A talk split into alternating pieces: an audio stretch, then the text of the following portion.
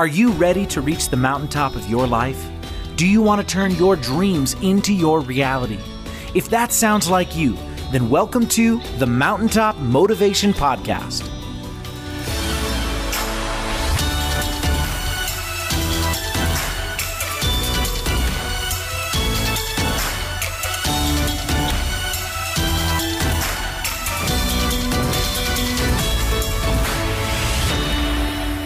What's going on, Jarrett Ingram? How are you today? Yo, what's up, Jake?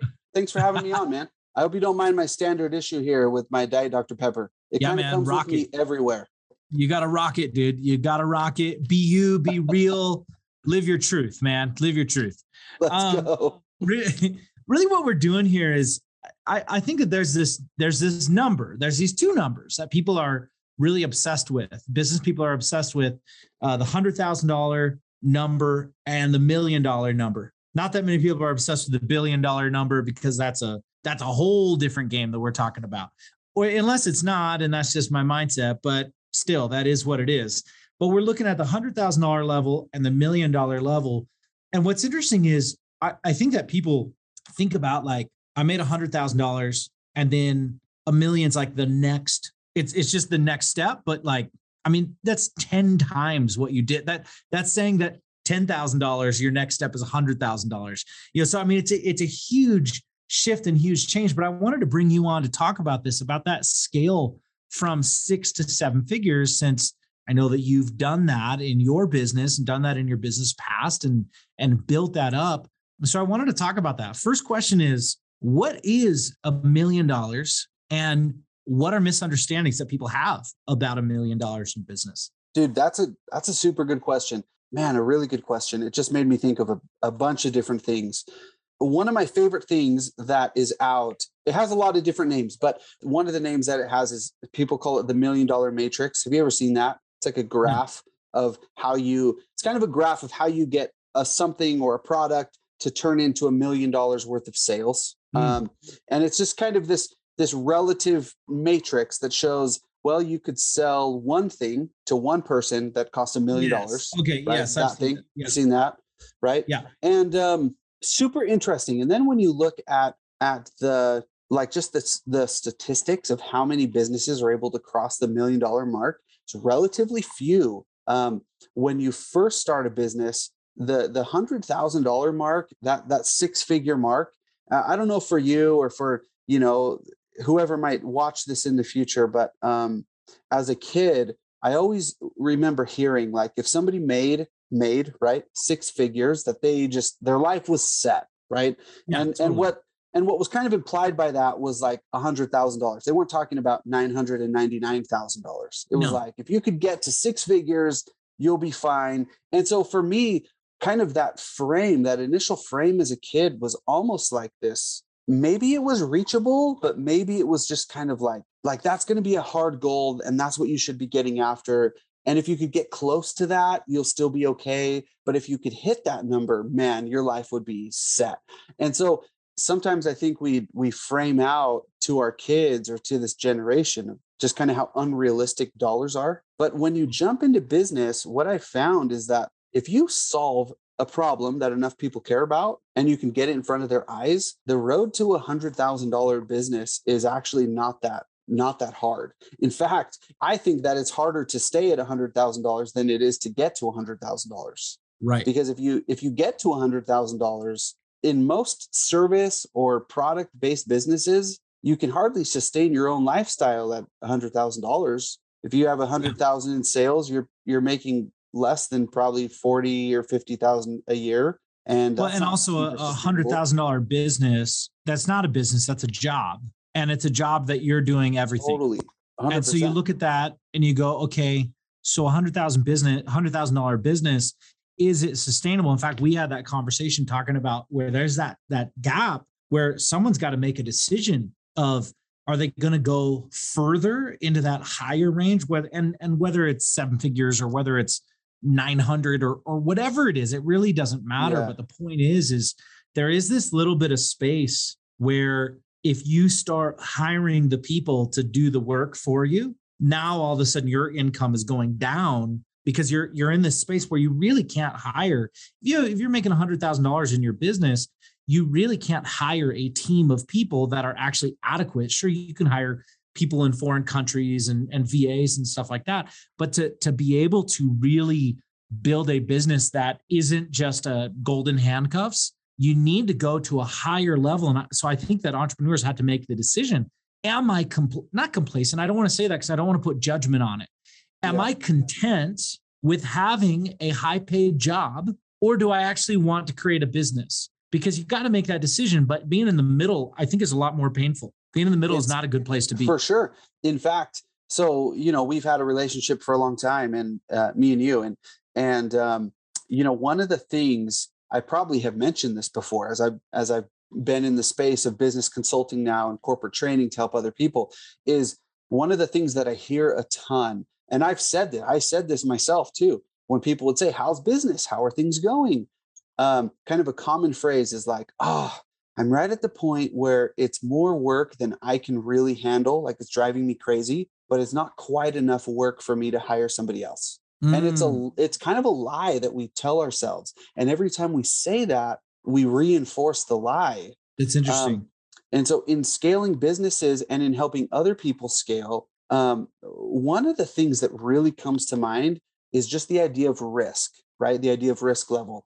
Um, the best business owners that I have found who have been able to go from six to seven figures, they understand that if they are the owner of the business or a majority partner or or whatever, maybe it's a group of partnerships, it doesn't matter. But the owners or owner of said business, said brand, the level of risk has to be owned by them right? We can't put the risk level on employees. They've they've decided to eliminate risk and work for you. But if you're going to see all of the upside in having your business scale up, which is what you're going to see if your business scales up, you get all that upside, all the profitability, all the sales go to you.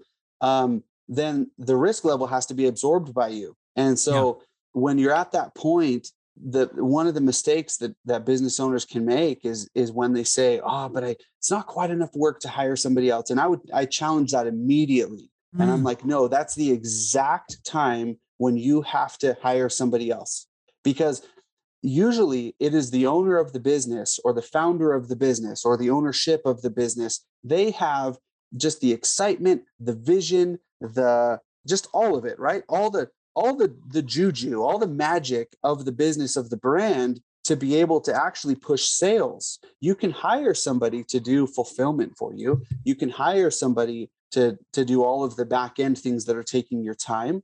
And what I have found is is like the founders of of whatever the brand is, they have this magic that that works better than than even when they bring in a salesperson most business owners are able to kind of convey the magic of their brand the best. And so at that point when they should hire somebody that's that's exactly what they should do is bring somebody else in to do fulfillment. And and guess what? They're they're right in some sense. If they do no scaling at all their profitability will go down but the point of hiring somebody isn't to stay the same. The point of hiring somebody is to release that kind of weight or time that that's on their shoulders so then they can do more magic and increase the sales increase the, the business itself. And when they do that then they they get into the right pattern of um you know it's kind of like the you love baseball i love baseball. Remember the phrase if you build it baseball's back!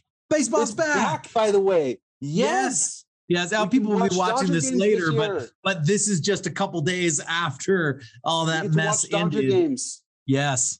Um, and so I really strongly believe that uh, a lot of people think that it's like I'll scale, I'll scale internally when I have the sales to support that. And yeah. I actually believe that it's the opposite.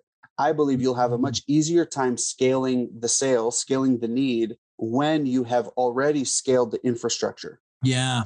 Real quick, I, I talked over your baseball analogy. I didn't hear what it was. I just got so excited no, like, about baseball.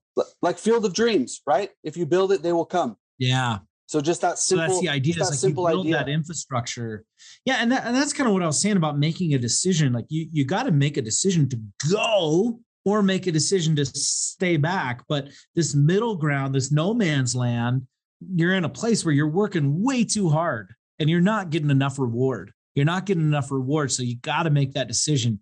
Do I want to scale? And what you're saying is You don't have to have the sales first. You got to make the scaling moves. So what do you think it is from your from from your standpoint as a as a consultant? What do you think it is that prevents those entrepreneurs from from doing the things necessary to scale from the 6 to the 7 figures? Yeah, it um another good question. Man, thanks for asking that. It's uh I, I think there's a handful of things and I've experienced all of these things the first thing is that most entrepreneurs have experienced some level of of a fear, right?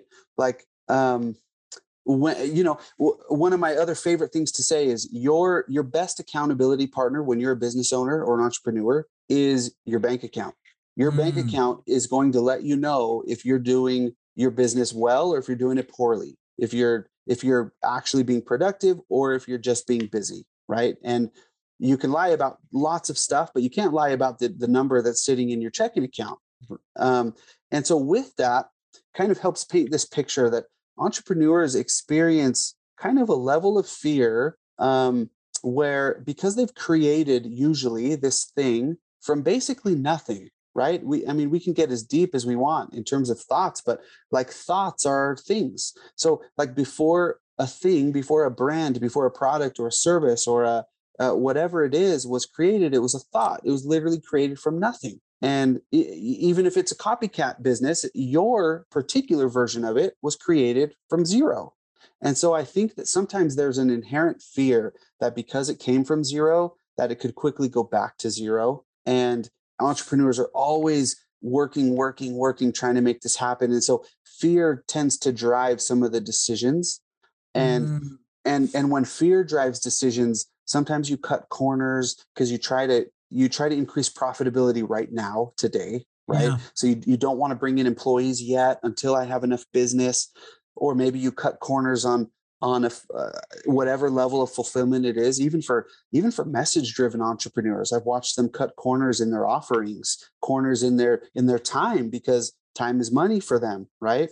And and you're trying to squeeze out profits. In that world as as a speaker as a coach as that kind of thing i believe that the monetary fear is the biggest thing that holds them back from actually providing the most value that they can you you got yeah. all these all these coaches who say things like well it's not about the money and i go great well then if it's not about the money then why are you spending all your time chasing money why why are you doing that why are you spending all your time chasing yeah. money why are you spending all your, if it's not about the money then why don't you just make a YouTube channel where you give away all of your best content and know that people will come and it actually will help you with the money. Like the thing is, is that the the money stress is actually what keeps those coaches and speakers away from getting to where they want to be. It ends up being this self-fulfilling prophecy. Whatever we focus on, whatever we fear, we end up bringing yes. into our lives. And I, I just think that it, it happens over and over again. And the thing is, is like, I think no matter what level we're at, we're not immune to that. Like what matters is trends. You know, I I I knew someone who had a um very large inheritance. They had a very large inheritance, and they were I had never seen them more stressed about money. They became more stressed about money mm. than they ever had been. And after talking about it, the realization that they came to was that that money was now dwindling. And I think whenever you have a resource that is shrinking. We're either growing or dying. In nature, there's no in between. There's growing or dying, and that's it. And I think that's when right. it comes to money as well, it doesn't matter what you know. Someone someone gets a inheritance. Someone gets a you know, and and you know, this isn't a situation that people want, but someone has a um, uh, insurance. You know, a, a loved one dies, and they they get that that insurance benefit. They get that money, and even though they all of a sudden have more money in their bank account than they've ever had, they immediately go into scarcity because it is a resource that is shrinking rather than watch shrink. They can watch it, it shrink on the daily. It, it's like water. It's like a, a you think about an old town in like you know back in the days. You think about a an old west town with a water tower. That is a resource that is finite. It's a finite resource and it is yeah. scarce until the water is replenished. And that that's why I think that that business people need to focus on money. I know that sounds silly, but like because you go, why would why wouldn't that be the case? But business people are afraid to think about money because they think it makes them selfish. They think it makes them whatever. But I think that you need to focus on the bottom line, or else you can't be in the mindset to actually serve. I think you're 100% correct. In fact, if you'll let me, can I kind of go off on a tangent of some things that Please. have helped me out? Please. So, so here's kind of our, um, you just cut me off whenever you want, but, but to, let me try to get the whole idea out um, because, oh, I Dude, love where you're headed. As long as you could, want. This could help so many people. Um, so my first real experience as an entrepreneur i'm not talking about we could talk for a long fun time about all the little things i did as a kid and my entrepreneur mindset and and those kinds of things and then you know through college and and all that but my first real opportunity as an entrepreneur was when i took over a catering and events business in southern california um, i thought that everything uh, i mean i just thought everything was amazing so we're talking like you know before the market tanks in 2007 and 8 so taking it over like in you know 2006ish and and it was doing a ton of money actually it was doing really great and I was like early on as a I was in my young 20s. I was I was about to have or I was about to get married. Um, and uh, and and things were just going amazing. I in fact I stopped going to school because I just thought I'm awesome. I am awesome at business. So in 2007, I met my wife. We decided we're going to get married. We ended up getting married in 2008. Um, and uh, and I just thought I was amazing. And turns out I was just really riding a wave of a pretty good economy, which could happen. And then the very best thing that could have happened to me in business, and it was the worst, scariest thing that happened in business, was that I had this service based business based on people's extra money to throw a party. Okay. And then all of a sudden the economy tanked with the the great recession, right? And all of a sudden it felt like nobody had any money. And we had this business that was scaled to do a million dollars. And all of a sudden we we were at like the 300,000 a year mark. And it felt like we had zero dollars. It was such a scary, awful time in my life. And can, can I stop you real quick?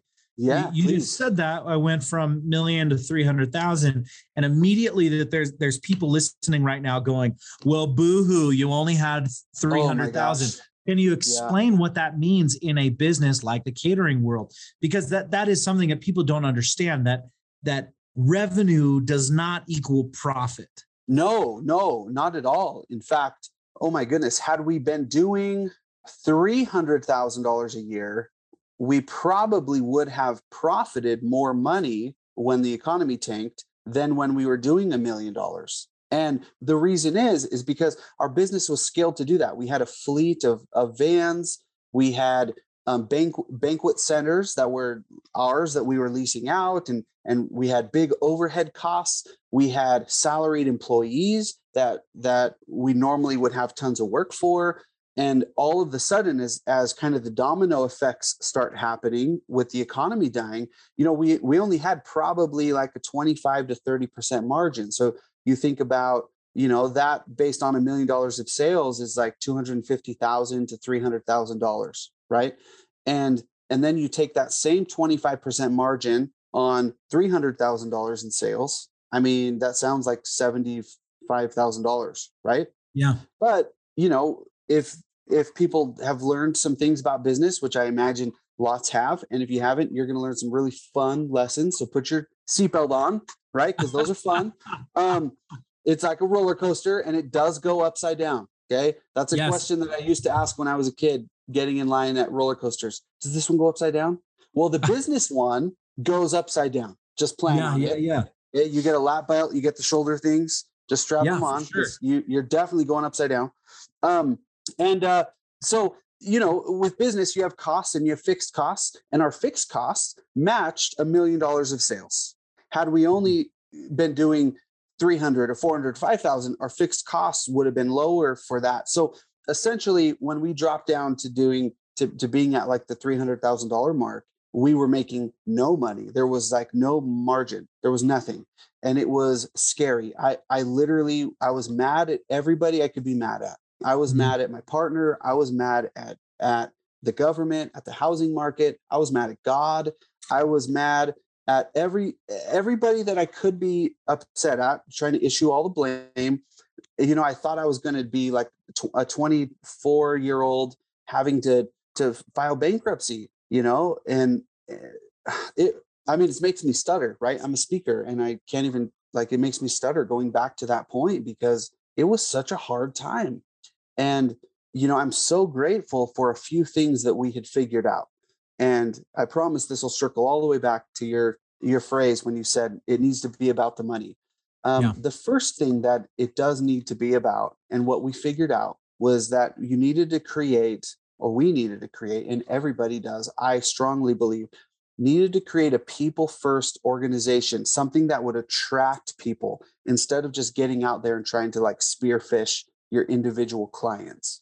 And so some of the things that we did that still work today, in fact, they work better today, is getting really clear on your company's mission and your purpose, right? Your purpose is like, what are we wanting to accomplish in the business? And so for us in catering, think about it this way and then apply this to, to your business is for us in catering, if somebody would have asked before this mess had happened, uh, you know, what business are you in? We would have said, we're in the catering business, the party business, the events business, the food business, right? Whatever it is. Um, but after that, when we got really clear on what's our company's purpose, then to answer that question, the correct answer was that we were in the business of gathering people together to create lasting memories. And that became our whole marketing campaign. All of our communications, the way we talked about our business, the way we talked uh, about clients, about even about ourselves and about our own employees, it, it became really clear that that was our company's purpose, right? The thing we were going to accomplish. Then, so the other thing that really changed it is we got clear on our culture, right? Culture is just a common set of values and beliefs within an organization or a group of people. Just like different countries have cultures, different families have cultures, businesses will have cultures. And those, here's the magic about it is business has a culture anyways. It's just you can either let it form and just create itself. This is just kind of how we treat and talk to each other and act with each other or you can be on purpose. What are the words we use? How do we how do we tackle issues? How do, how do we respond to each other? All of those things um, and got really clear on those things and, and the vision of the company. Where where were we headed? What were we trying to accomplish? And as we did those things we were actually able to attract way more people and attract way more people on both sides of sales right so if mm-hmm. sales is like middle you have the fulfillment side, which is your internal people. Okay. So we were able to attract employees when other people couldn't find employees. And then, of course, we were able to attract more clients and customers because ultimately, even in a recession, people still have money. There's still people with money. It just looks, it visually looks like there's less of them. Right. And so here's the thing today, I'm a super renegade about getting really clear on your company's purpose. Now, there's kind of a black eye of that, or or maybe a misnomer. Uh, you know, the other side of that exact same coin is like, well, I'm not in the business of making money. I'm in the business of creating lasting memories for people, right? Of gathering people together to create lasting memories. So it's not about the money. But here's the thing it has to be also about the money because you cannot accomplish your purpose if you have no money. All the good you want to do with your brand and your business and your product and your service if you cannot if you have no money then you cannot accomplish your purpose. I think I, have i've thought about that a ton and had this conversation even with speakers and authors and coaches because you can have the right answer for somebody. Maybe you've developed a system or a roadmap or something and it's going to totally change somebody's life if that system product idea, book, whatever it is that will totally change somebody's life, if that never makes it in front of somebody's eyes, there's no difference between having it and not selling it and not having it at all. It's the same result, right? Yeah. Yes. And so you so you're totally right. You you have to your business has to make money or there is no greater purpose. There there are no values and purpose that's achieved. Um, totally. You know mo- money is the fuel behind it. Like you talk about culture like within the company i i i think that people not getting a paycheck harms company culture right? Oh you know someone yeah, not getting a paycheck and so if you can't make those those bills and so you look at it and you go all, all i care about is impact right if someone said all i care about it is impact awesome if that's really true and that's really the driver, then you want to make as much money as possible so that you can have the biggest impact possible. At least if that's in the game of entrepreneurship. Now, in the game of business. Now, if your game is different, you might be saying, well, I'm looking to you know go do this through just a social media platform or maybe i'm a nonprofit or whatever but you know one of the wisest words i've ever heard is a nonprofit organization is just a business with a different tax code that's it that's it that's right. all it is it's just it's just a business with a different tax code and that was someone who ran retained a, earnings right? exactly and that's someone themselves. who that's someone who ran a very large nonprofit organization was explaining that to me it's just a business with a different tax code because he was saying that people always come up to him and talk about, well, I want to start a nonprofit. And the reason why they want to start a nonprofit is because I don't want to deal with all that money stuff. And I, I don't want to, I don't want to make the waters murky between impact and income, but it's just, it's still just a business. Now your clients are called donors. That's a different, it's a different client. It's so true. It, it's called donors. Still selling them a product and it, or you're still selling them something, right? even you're, you're selling, selling, them something you're selling them some idea sometimes you're yes. selling them information. Sometimes you're selling them to feel good that they donated to whatever good thing you're going to do. But if you don't have the dollars you can't even do the good thing you want to do as a nonprofit. There is yes. no nothing happens if dollars aren't exchanged. Yeah and it's just something grant cardone talks about. He says we live in a financial world. Whether you like it or not that's what is you know, yeah. I, I believe in accepting what is. That's the world that we live in, and that's the scoreboard. And if you don't have, it's the scoreboard and it's also the fuel behind things. And so if you don't have dollars coming into it, well, now is a very uh, poignant example because fuel costs a lot of dollars right now, current oh current state. So, so but true. you know, so you look at that and you go, that's the fuel of the impact. So if you care about impact more than anything else, if you care about company culture more than anything else, if you care about those things, now those things might generate the money, but the money has to be there. It, it has to happen. In fact, I have yet to find a, a genuine purpose or, you know, talking about your why is kind of all the rage right now.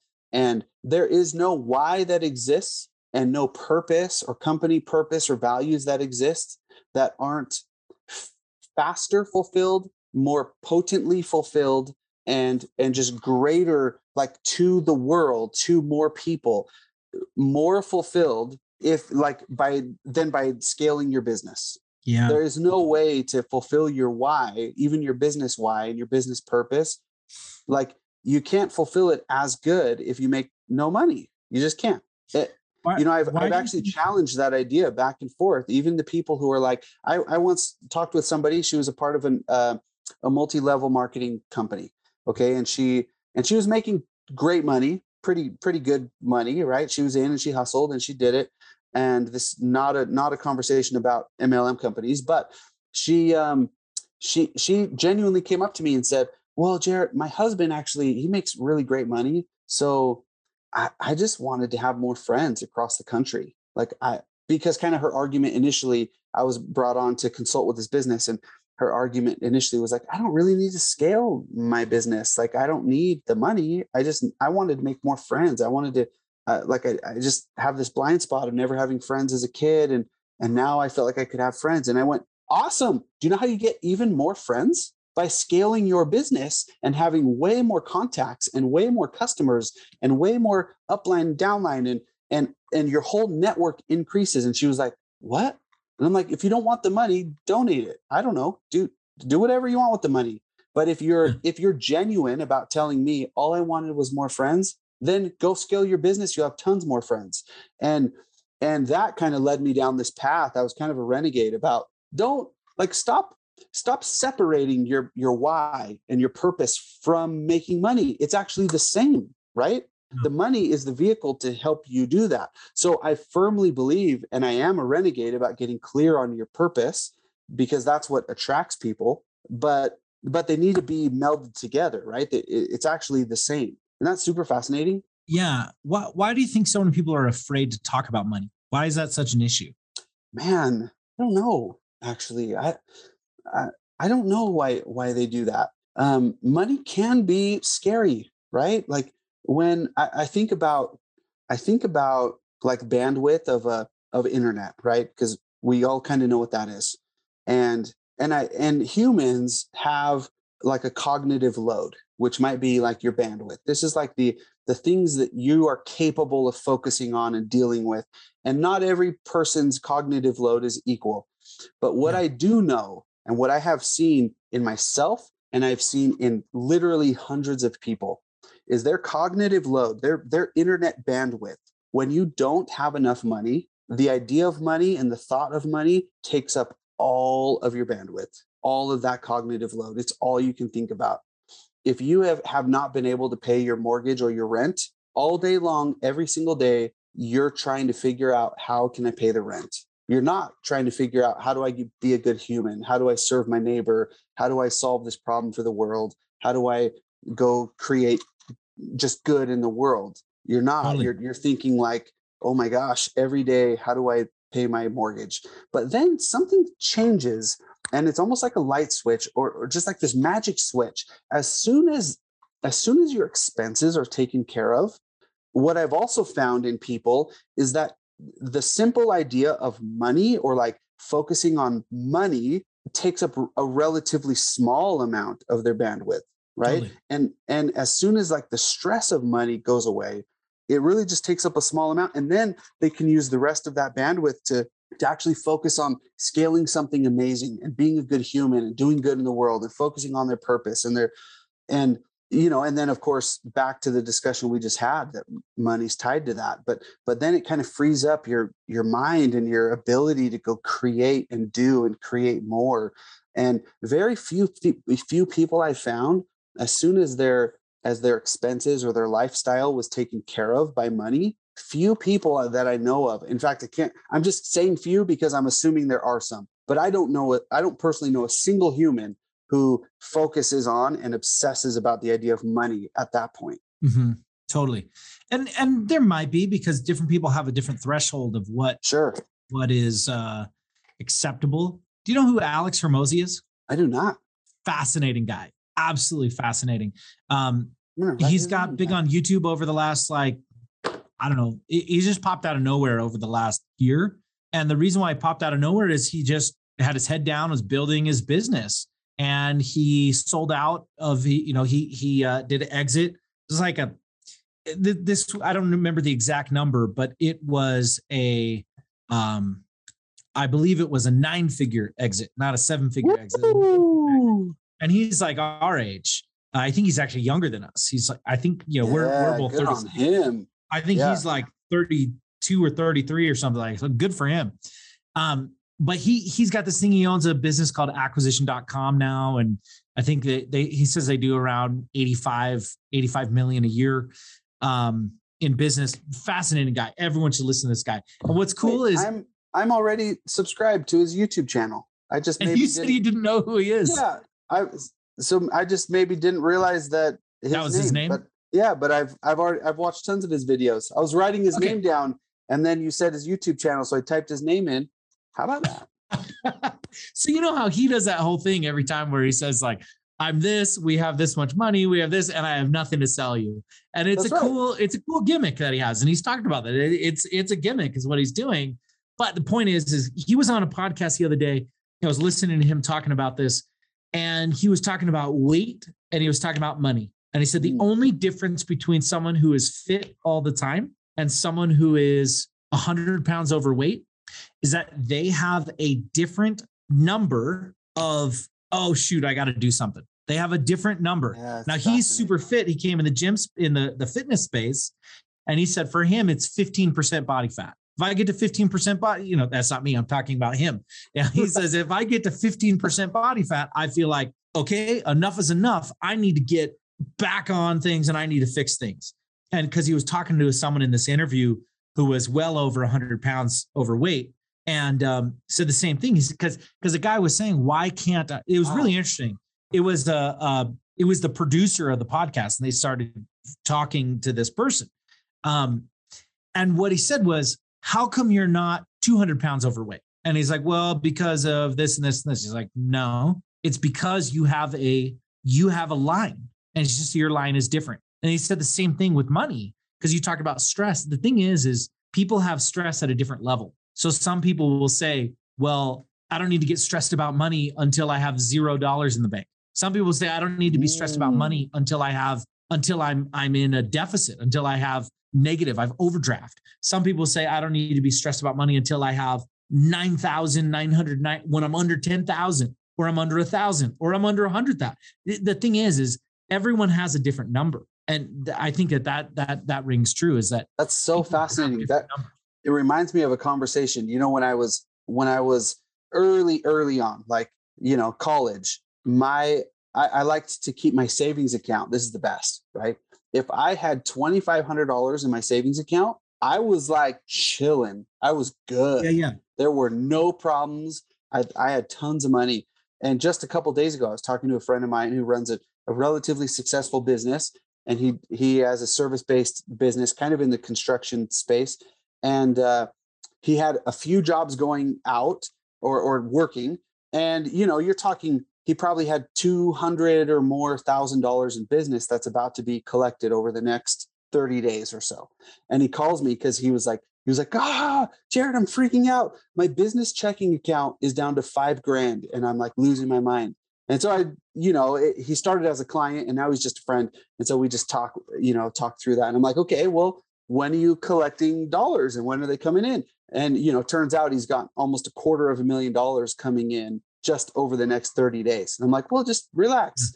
Hmm. And so funny though, right? And it reminded me of that of of that same me where in college my savings account had 2500 bucks i thought i was rich and if it and as soon as it kind of dipped below if i had to buy books or pull things out and and i'd get to 2000 or 1900 i was like stressing and yeah. but it, it is i think i think you're totally right based on people's lifestyles and and whatever threshold they've kind of arbitrarily set i think it's totally right and it applies back to where you get below that threshold and you stress about money it's the thing you obsess about and the thing you're that you focus on and stress about and you get past the threshold on the positive side and all of a sudden you know now it frees up all this all this time all this cognitive load all these abilities for you to to create and do and get excited about something new. Yeah. Yeah i love that. Let's kind of change gears a little bit what do you think is the most important thing like when you're coming into a business you're coming in as as a consultant and they say okay we're we're in the six figure range. Let's say they're in the lower six figure range. This, let's just say this person's making 200, 250 in their business. And they say, our goal is to scale into the seven figure range over the next, let's say they say two years. What, what do you think it takes for them to scale from that six figure range into that seven figure range? So I first ask them some questions. So if they're at 250, they need to do four times the amount of everything to get to a million dollars, right? Simple math. So I say, okay, business owner, maybe business owner with a manager. Usually, if somebody's at the 250 mark, they likely have some kind of a team, even if it's maybe a 1099 team. Maybe if they don't have full time people, they have somebody. They have somebody they're leaning on. Um, yeah. And so I start asking the questions. Okay, say the business owner, can you do four times the amount of work you're doing right now? Can you do four times the hours? Can you do four times the productivity? Can you do four times the sales, four times everything right now today? The answer is almost always no. Can can your fulfillment side of things? So this this really applies to any business, whether you're a product or service or you're a message, right? If you're if you're a coach or a mentor on your can you fulfillment side, can you take on four times? And the answer to that is usually no in our current space. Sometimes it's a yes, right? But um, but rarely, uh, rarely is it a yes in exactly the situation they're in right then. Then yeah. the next question is: Can your current clients or current customer base can they produce four times the amount of business that they're than they're already producing? And the answer is generally no right? Sometimes you get really clear, you optimize your business, maybe you have a separate offering or an upsell, or you you optimize some things so you're a little more profitable and you can squeeze more profits out of your same people or do another offering and scale that up a little bit more. But as you answer, as you ask those questions, then the your brain hopefully starts to come up with extra solutions, right? So immediately, if I can't do more, but I would like to create more, what do I have to do? I have to leverage somebody else's ability, somebody else's time. And so your, you know, scaling a business almost always, always, always requires a roadmap to bringing more people in. And and so part of that, part of the initial discussion, the initial idea, even if someone just does it with themselves, right, getting really clear, where am I headed, is the mindset. You know, if they if they can't get their mind right, um, all those blocks, all those fears of money, all the fear of I created this from nothing and it's mine, it's my baby, and I and I know it the best. Could somebody else do it as good as me? Let me tell you, no, they can't. They won't. They won't do it as good as you. They, they likely will not. Now, there's some things in business that you want to hire people and they'll do them way better than you. Usually, you know, marketing strategies, bring in a specialist for that. Okay. Um, if there's some fulfillment things, if there's organizational things, if there's paperwork things, if there's spreadsheet things, if there's all the all the inside busy work admin things that make you zero money, but they have to be done, there probably is somebody who could do that better than you. But the actual product itself or the service or the message or whatever, the punchline is so stop asking yourself and being scared of this. No, there might not be someone that can do that better than you. But is there maybe 10 people who could do it at 80% of what you could do? And that sounds a lot like 800% more, right? So maybe mm. 10 people can't do it at 100% each, but can can a few people do it at a relatively high percentage? And remember, they're employees. They're not, they're likely, they've made the decision that they want someone else to take the risk in exchange for a paycheck. You've made the decision that you want to take on the risk for all of the upside. And so yeah. if that's the decision, then you you do need to be willing to let some things go. A business will not scale without more more people in it. It just won't. Mm you know and and so that's that's usually the approach that i would take first is as you as you strategically ask questions kind of start to change the mindset um, then you can get clear on on company purpose values and vision and and then you hire the right person who's the right fit right? And then and then you as the business owner go do your magic go do your magic the thing that that you can do to scale the business. I, I often say that business owners, if they want not not people who own a job, a hard job, right? Um, but if you want to move from I own a job to I own a business, the idea is only do what only you can do, right? Only yes. do what only you can do. Even for think about this for coaches, mentors, authors. That like you know, I, when you think about a message-driven entrepreneur, then maybe only you can convey the message in in a coaching session in a mentoring session on a youtube channel maybe only you can write the words down on a page if you're writing a book and there's some arguments to maybe using a ghostwriting team right but but either way maybe only you can do that but can only you upload the YouTube channel? Can only you run the sales team? Can only you run your calendar? Can only you edit your videos? Can only you do all the other admin things to help fulfill a lot more sales? And the answer to that's no, of course not. Lots of people could do that. In fact, those admin things, those business things on the internal side, there's probably lots of people who on those things can do it much better and faster and cheaper than you. Yeah. And that that's when you really get into it what do you think needs to shift in someone's mindset to get to that place to be able to do that oh man the the biggest block that has to shift first is honestly it's fear and and fear um i mean fear coming from a few different places but ultimately fear it and it is scary it is a little scary but you know there's there's lots of lessons to be learned um, I put out a video of of just a quick fear thing that had changed my life. Actually, I, I took my two kids. They were so they're two years apart right now. They're nine and seven. And when they were seven and five, I took them to a fair. Um, back where I'm from, there's a big, huge fairgrounds in in Los Angeles County. Have you ever been on the big yellow slide, Jake? At the LA Fair? Yeah, the LA County Fair in Pomona. Yeah. I know you're talking. Yeah. yeah, I know exactly what you're talking about. It's huge. Okay. So you know the slides. In fact, mostly they're yellow, but maybe they could be other colors. But they're the gunny Yeah. sack slides, right? And they have the little. I think I think down. all fairs have those, right? That's not just Yeah. an LA County Fair thing. Yeah, they're The everywhere. Giant. In all honesty, there is some reason to be afraid of those compared to like a roller coaster that has like you know like mm, I- like, I- who built this? Who put this together? yeah right like who, you know a carney put this together right like That's so good, dude. So, so we, so we go, and I take my two kids on this on this slide, right? And Yeah. so normally, I, today it's my older daughter. She's the older one, and she's a little bit more of a fraidy cat, and my son's a little bit more uh, excited to do things. But but on this particular time, she was so excited. The the, the famous gunny sack slide, right?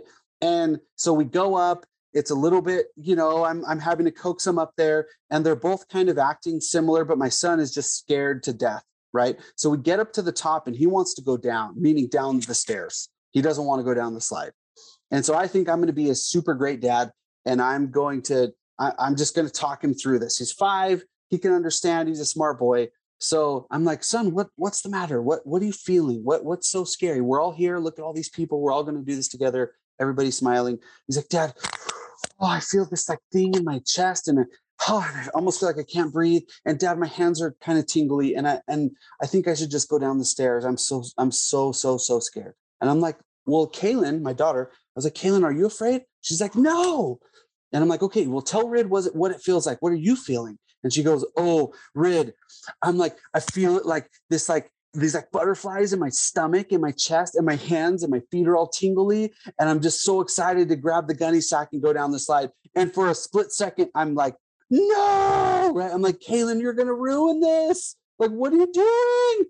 And and then it occurred to me, and how did these two kids, one absolutely excited and one totally terrified, described it?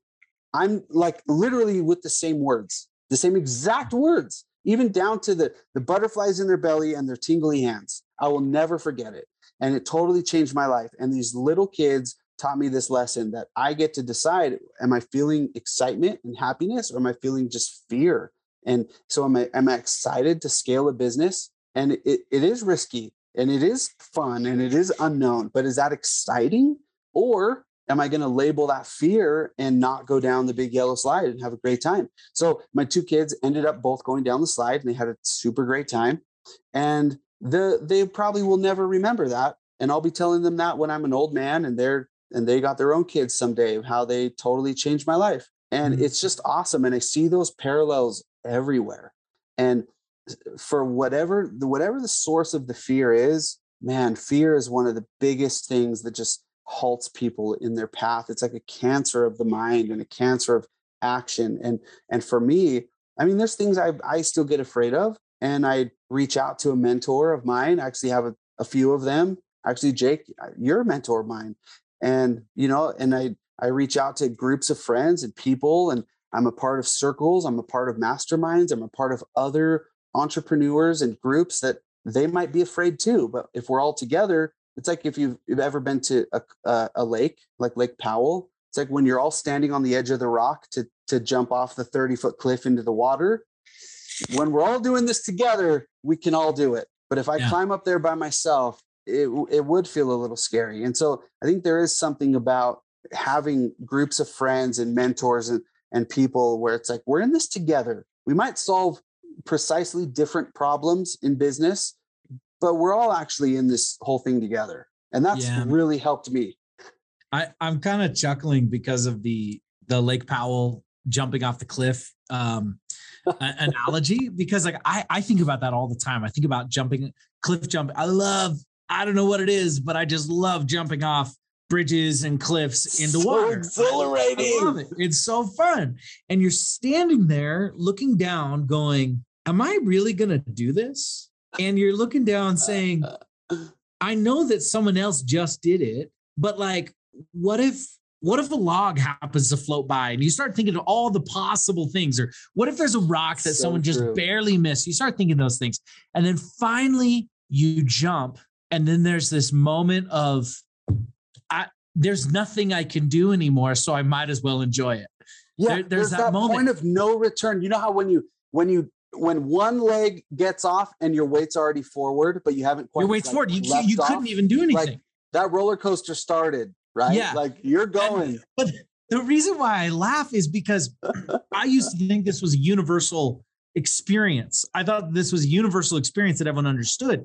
But I have said it many times in coaching sessions where I say, you know, it's kind of like if you were going to go jump off of a cliff into water. And if you're going to go do something, it's kind of like if you're doing cliff jumping and, you know, you have that feeling and I can see their eyes. They're like, what? Like, that sounds Like, crazy. I- like, this analogy isn't helping me. Do that.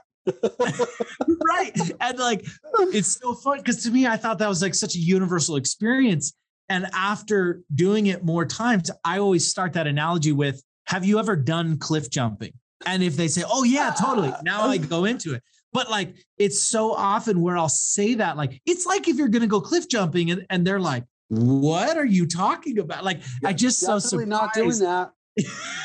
right right okay so i'd like to to end with a couple tactical things if you were to give le- i mean look i'm spitballing it pressure's on Yeah. you come up with something if i were to give you hey you just got three things that you can give to someone who's in that six figure range wants to scale to seven three kind of bullet points hey you know what three most important things are do this do this do that what are those Um, okay.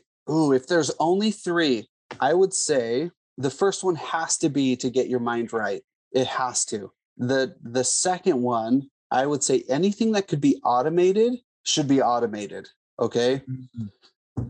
Um, and the third one, the third one would probably be to um, to immediately hire your next person right now.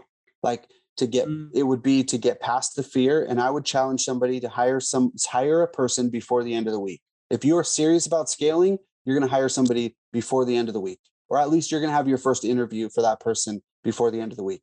i love that You, you know, Get if there was a, right. if- yeah, if there was a Sorry, if there was going. any if there was any bonus bonus steps, then of course you're there's there's ways to optimize pricing and profitability and, and make good business decisions, right? And and optimize your marketing and all those things. But but before those would even work, before those would even give you any results, you know, getting your mind right, that happens with a few things. For me, that happens through mentorship. It happens through through self work, through mentors, coaches, masterminds, groups, right? And then and then automating anything that can be automated. In, in the day we live in, there's so much tech that is so affordable. I mean, subscriptions that are, you know, anywhere between $10 a month and 30 40 dollars a month that would just change all the things that you're doing and and lots of subscriptions that are totally free right and Yeah. you know and then and then literally take the leap love it jump grab grab mine and jake's hands